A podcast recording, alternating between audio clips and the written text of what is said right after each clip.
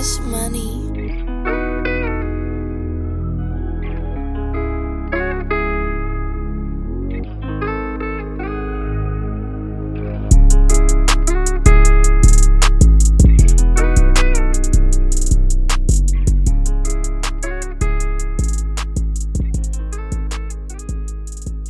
How's it going? It's your man, your host with the heat, Damian Bartonic, and welcome to the debut of Dame's Dropback. For a debut like this, I had to bring on someone special, someone that I love to watch play the sport I love. You know, episode one of Dame's Dropback, I had to do it large like my guest, 96 Impala. So ladies and gentlemen, sitting across from me via Zoom, I have star defensive tackle Daron Payne joining me. Daron, thank you for joining me today. How are you feeling? How's your day been? I saw you were at Alabama earlier. You know, how are you doing, man? Yeah. I'm doing good. Just I've been back in Tuscaloosa training, just getting right. So it's been fun getting to see all the new coaches and all the new upgrades they have to the staff. So yeah, I'm having a bunch of fun right now. Yeah, y'all got a whole bunch of championship trophies, all kind of stuff in there, man. I saw you say that y'all were running out of space up there. Yeah, definitely. I don't know what they gonna do when we get some more championships. Yeah. I don't know what they're going to do. I'm honored to have you, man, and I want to thank you and your team for locking this in. I'm very excited to talk about your career, but also I'm equally as excited to discuss the moments before Big 94 was a thing in D.C. So let's get into it. Yeah. Before we discuss things on the field, before we get into, you know, your life, let's talk about some passions of yours and some things that mean a lot to you. I see you post some exotic whips like the Impala I referred to earlier, but you got, you know, the G-Wagon on big wheels. You got a blacked out Benz. Yeah. I've even seen the matte green Corvette. If I remember correctly, yeah. Are cars a passion of yours? Yeah, it's been a passion really my whole life. My dad actually gave me the 96 Impala a long time ago, like middle school, and I just been cherishing it, keeping up with it. And once I got a little money, I just been trying to keep it right. And yeah, but cars, I just like put my own little touch onto things, so. I always try to go big when I get a new car. Yeah, I seen the G-Wagon on Forgiatos. I said, Lord have mercy, that's like 30-inch wheels on there. I was like, golly. Oh, yeah, it stood up pretty high. Yeah. Is that kind of the only thing you're passionate about outside of football, or is there anything else like you'd like to mention? I love cars. I know I'm into shoes, too. I got a bunch of sneakers. I got like 200 pair of sneakers, so I feel like it's kind of an obsession right now. Yeah. What's your favorite pair? Right now, I be rocking kind of anything, but as far as Jordans, my favorite pair of Jordan might be 1s or 11s. Yeah. I've been rocking a bunch of like SBs, like Dunks here lately. So I have the Beavis and Butthead pack of the Nike SBs.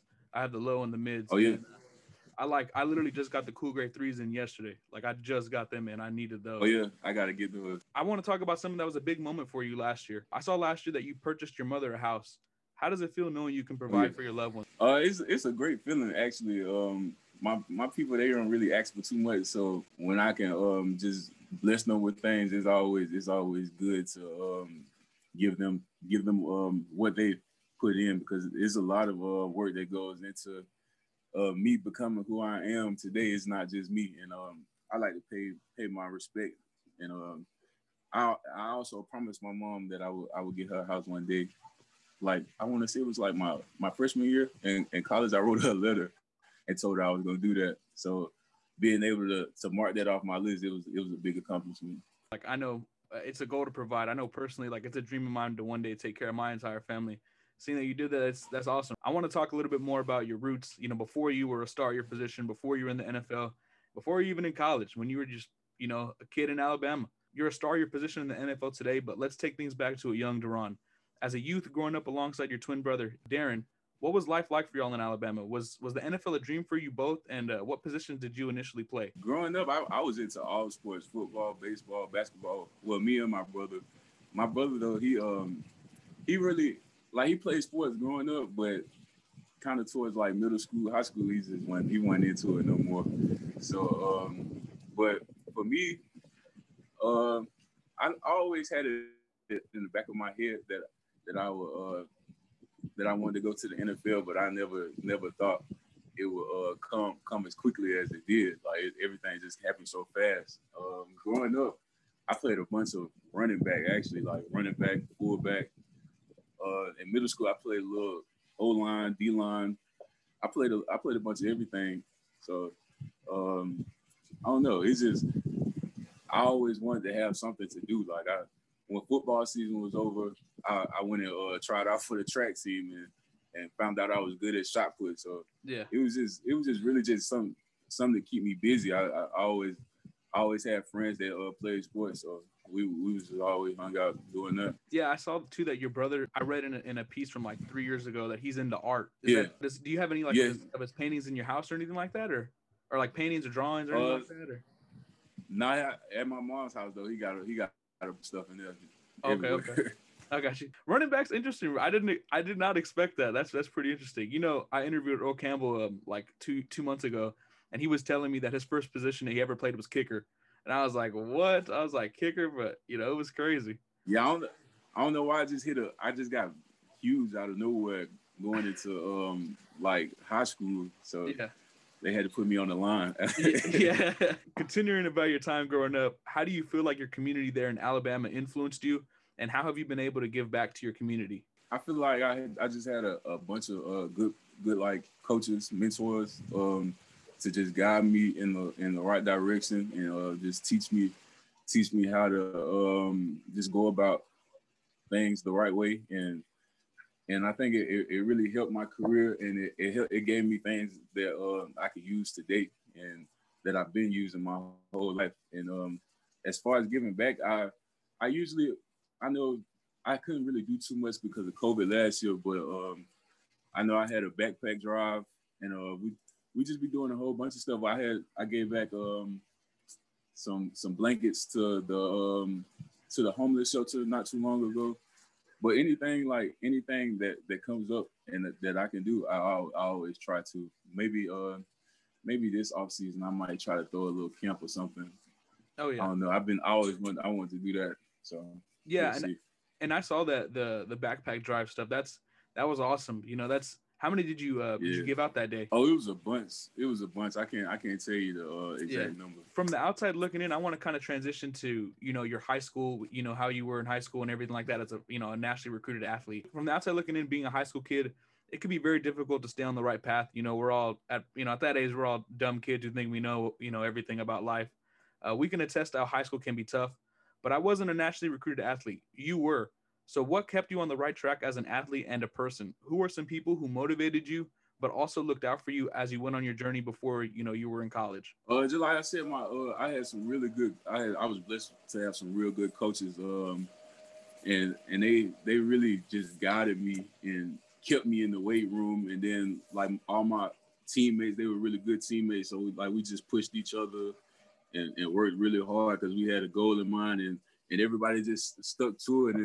And I don't know, like once after I just got in the weight room and focused on my books and all that, it seemed like everything just started playing into place. And one scholarship just turned into 15, and it just went out the wall. Yeah, and I want to touch on that because in high school, you know, you were heavily sought after as a D lineman. You had your first unofficial visit to Auburn in 2012, which you're 15 years old at that time, and then you received an offer from Ole Miss in mid 2013, along with Clemson and Georgia. Ultimately, why did you choose Alabama? Just the program, their weight training, and Coach Saban really just the mindset he instills into all his players of that you have to work hard to get what you want. Is nothing that's going to be given to you, and I feel like that was the right decision that I made, and it played off. I got a couple of national championships, SEC championships out of it, so I'm happy with the decision I made. Hey, you caught a touchdown too now. Oh yeah. Let's touch on your time at Alabama. You were a guy, you know, in retrospect, looking at your career, you played at a high level in the trenches. You had a storybook career there. You know, like I mentioned, you even to the point where you caught a touchdown pass in the national championship game. You're at Alabama as a true freshman. You play 8 games. As a sophomore and a junior, your numbers along with your play just consistently improves. When you got to Alabama, you were a raw kid but had tons of potential. You spoke on it a little bit earlier about Saban, but what does Alabama and Coach Saban do to get the most out of everyone that walks in their building? And why do you feel like so many players from Alabama, including yourself, translate well to the NFL and succeed? I feel like he instills like a work ethic and it just falls over into your everyday habits and like the same stuff. I can feel myself just going about things like, oh, I got to do this, just like in college, like wake up and train and do all that stuff.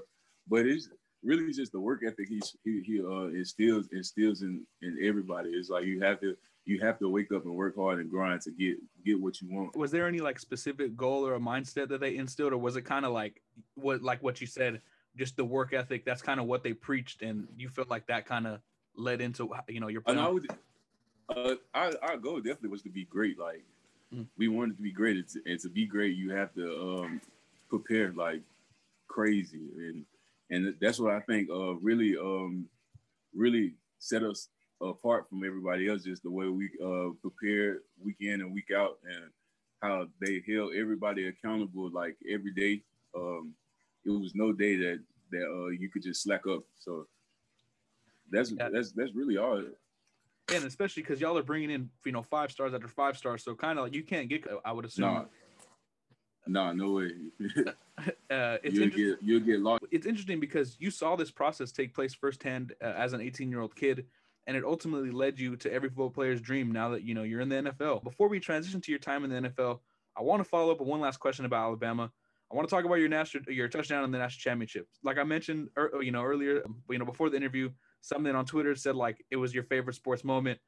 Was that something you prepared for leading up to the national championship? What was going through your mind when you found out? I mean, we practiced the play like the whole season, so it wasn't like a surprise thing that they just threw in there. It was just really like when were they using it? And I don't know. They just after I had caught the interception, they was like, this is the perfect time. So I got the ball. Well, I knew I was going to catch it because I didn't drop not one in practice. So yeah. So I was just excited. The only thing they was telling me was when I scored, just don't celebrate. So I feel like they came and tackled me just to sabotage my celebration. What was going through your mind when you found out? Like, were you at all nervous or not? You were ready because you already prepared. No, I was ready. Like I was like, dang, it's finally happening. I've been begging all this time. I finally want to do it. Now you come into the NFL, let's transition to your time in the NFL now. You come into the NFL, you're a first-round pick. You get the phone call that Washington is drafting you, and tell me, what does it feel like? I was excited. Like, I kind of knew that they was going to draft me because we talked about it before at our visit. So I wasn't really surprised that they were coming to get me, but just going like first round, it just I don't know. It's just like accomplishment, like every kid, something every kid wants to do, just growing up, working hard, just putting in all the hard work, and then it just finally paying off like that. It was just a very happy moment. I know I chose to have my not combine, but my draft at home in Birmingham, so all my family could be there, and everybody was happy. So they were proud of me, and it was just an exciting moment. I try to relive it every now and again. And I'm not gonna lie to you. I saw the last night. I was looking over, and I saw the your first day it was formerly called Redskins Park, and you were on the plane, and you were like, it's a bit overwhelming, Did those feelings? Did that kind of stick with you throughout the entire day, or did you ever like kind of calm down and take it all in? No, I took it all in, but it was kind of. Like it all happened real fast. Like I got drafted one night. The next morning, I'm on a private jet going to Washington D.C. So it was happening pretty fast, and it was just all exciting to me. So now speaking back then, you're drafted. You're a pro football player, 20 years old when you're drafted. After such a long journey, coming from Alabama to the D.M.V., do you feel like the D.M.V. has embraced you, and how have you been able to give back to that community? I definitely feel like they embraced me. I feel like more so than not, I get more people recognizing me in the DMV than I do in Alabama. Like anywhere I go, they always, oh man, Daron Payne, let's take a picture, let's do this, let's do that. So I definitely feel embraced. At the beginning of last season, I had I had like a little fresh fruit and like produce giveaway. Me and Jimmy Morland, and we gave out like. It was like truckloads of fresh fruit and produce. And that was pretty fun. I think we might try to do that again soon. So that's just the first of many things that I'm trying to do. That's awesome. I'm glad the city has embraced you. The surrounding areas definitely love them some 94, especially what you see on social media, man. Whenever I made the announcement, people are going crazy. They're so happy. They're like, man, Big Pain. I know personally, I live in Texas. You're from Alabama. We're both in the South here. I know personally, I'd be a little nervous about leaving warm weather and breakfast tacos here in Texas and swapping it for freezing weather and foam posits. I don't think I could do that personally. But hey, you know what I'm saying? You seem to have acclimated to your surroundings pretty well, especially on the field. Your first two seasons in the NFL, you played very well. You had 8 sacks through 2 seasons as a nose tackle. Your play against the run was very good, but the team wasn't seeing much success. Coming from Alabama to Washington, was there a bit of a culture shock for you coming here, considering the team was losing and there was heavy turnover throughout your first 2 seasons? It's definitely a shock to you coming from winning almost every game that you play in to losing a bunch. It's not fun at all. It's definitely not fun, but it teaches you how to just put your head down and just continue to grind and just like this season, it didn't start out too good, but we just continued to work at it, and good things just started happening. So it's really a process, man. You got to just stick to the process and control what you control. Come in every day and just be prepared to put in the work, and on Sundays just go out and perform. Yeah, and the injury bug hit the team big during your rookie season. Not you necessarily, but just the team in general. Your second year was an obstacle in itself for the team in its entirety, but 2020 finally seemed like a year of competence and structure. The 2020 offseason comes and your new coach is announced. It's Ron Rivera. I remember in a post-draft interview when you first met Jim Tomsula, you discussed how Jim Tomsula, quote, loved you, and I believe you jokingly said he's crazy. When you first met Ron Rivera, what were your initial takeaways? I met Coach Rivera. Actually, they brought me to Carolina for a visit, and we just sat down and talked. He's just a pretty cool, laid back guy. He loves his players. He wants the best for his players, and he definitely likes to work hard, and he definitely loves to win. So, my kind of guy. Yeah, from the outside looking in, it seems like a culture was established from the moment Rivera was brought in, and looking at, now the 2020 year, the team drafted guys like, Chase Young and Cam Curl. They signed free agents like Kendall Fuller, Ronald Darby. Outside of the personnel, why do you feel like this defense improved to an elite level this season? I just think we had a mindset as if we was like the best defense in the NFL, and we tried to go out to practice like it, and we try to go out on Sundays and play like it, and we really weren't trying to take too much of nothing. Like if we gave up stuff, we would really be upset about it. Like we as a defense, I feel like we were really hard on ourselves, and because we expect a lot, because there's a lot of talent in the room, and I feel like everyone thinks, we as a whole feel like we are the backbone. They spend all their chips on, as far as the front, they spend all their chips on us up front. So we take a burden on that. And I mean, it is what it is. You come in, you got to go hard and you got to perform because, but I think we embraced it and it turned out good. And as far as this next season coming up, I'm just excited because last year was our first year together as a group. This past season, they combined the rooms with outside linebackers and D-line. So I feel like that was our first year to gel together. So this year coming up, I feel like this is going to be real special. Yeah, and it wasn't always easy, especially looking at last year because, the top 10 defense in total we see now, it wasn't here from the jump, at least statistically. As the 2020 season began, like you alluded to, the team struggled, a quarterback change was made. You were sitting at 1-5 at one point. But why do you feel like down the stretch y'all finished 6-4, and why do you feel like y'all made the playoffs? What was the biggest difference?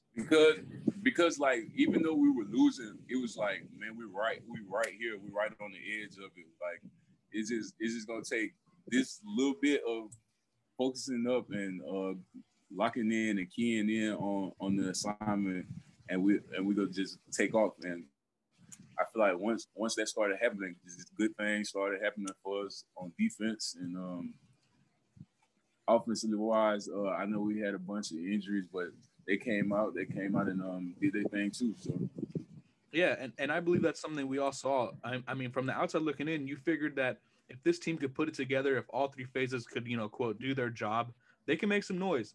I think the initial game against Dallas kind of put fans on notice. And then y'all go back-to-back, y'all beat Dallas, then you beat Pittsburgh. The following week, you know, it really put it in perspective when it comes to the ceiling of this team when all things are clicking. Now let's talk a little bit about the locker room. You have a locker room full of competitors, especially last year. You were led by guys like yourself, Chase Young, Jonathan Allen, Terry McLaurin. Alex was battling from injury. COVID was running rampant. You had Ron Rivera, you know, the leader of men who battled cancer. When you look back at this season, how would you describe it?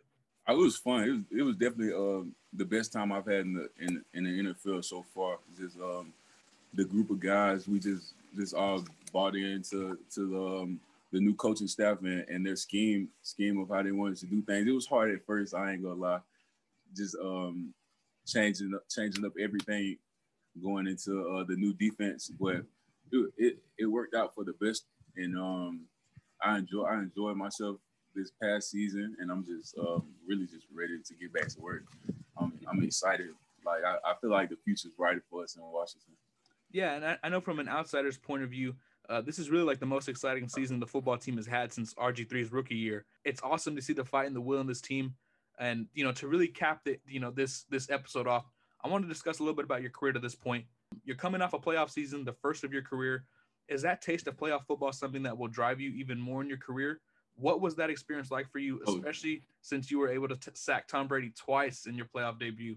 Definitely. Like, for me, it feels like the bigger the game, like, the bigger I need to be. So I just like playing in big games. Like, it's just, I don't know. It's just, it excites me. Like, when I wake up on Sunday, I'm just on go from the moment my feet touch the ground. And, like, this past playoff game, it just gave me another, like, it gave me something to take into the offseason to grind on, just because I know we can get there, and when we get there, we need to keep winning. So I'm trying to get a Super Bowl one day, and if it's in Washington, I'll be so happy.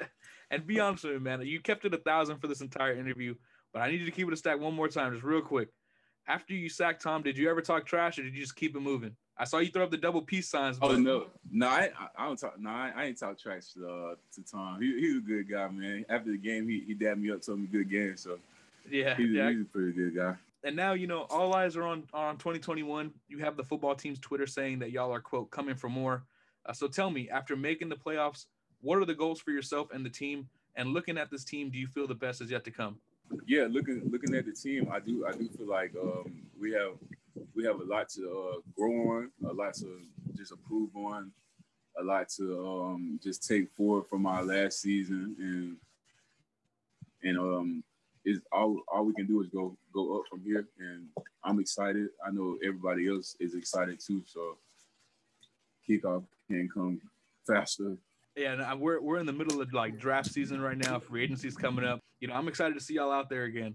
My last one for you is, now that you're entering year 4, I know you've alluded to some people who've been really important in your life before, but who's been, you know, a mentor or a leader you've looked at throughout your time in the NFL? Really, I just look at, like, guys that I'm around every day, like, on a day-to-day basis, and I see how they work, like Ryan Kerrigan, for example, just see how they go about their days and how they have, like, a strict just schedule of how they do things, and like how they just real professional about themselves. So I just look up to guys that that do things how they're supposed to be done in the right way, and like real pros.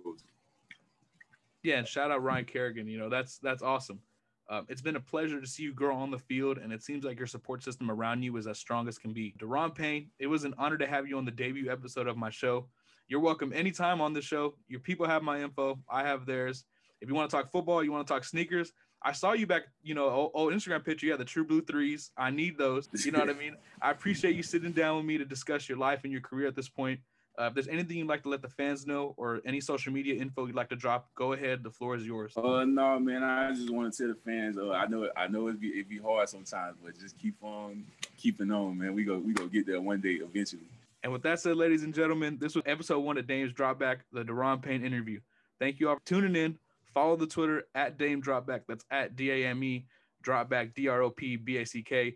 Follow Daron Payne on Twitter at 94YNE and holler at me. Peace. Taj Money. Trade me this.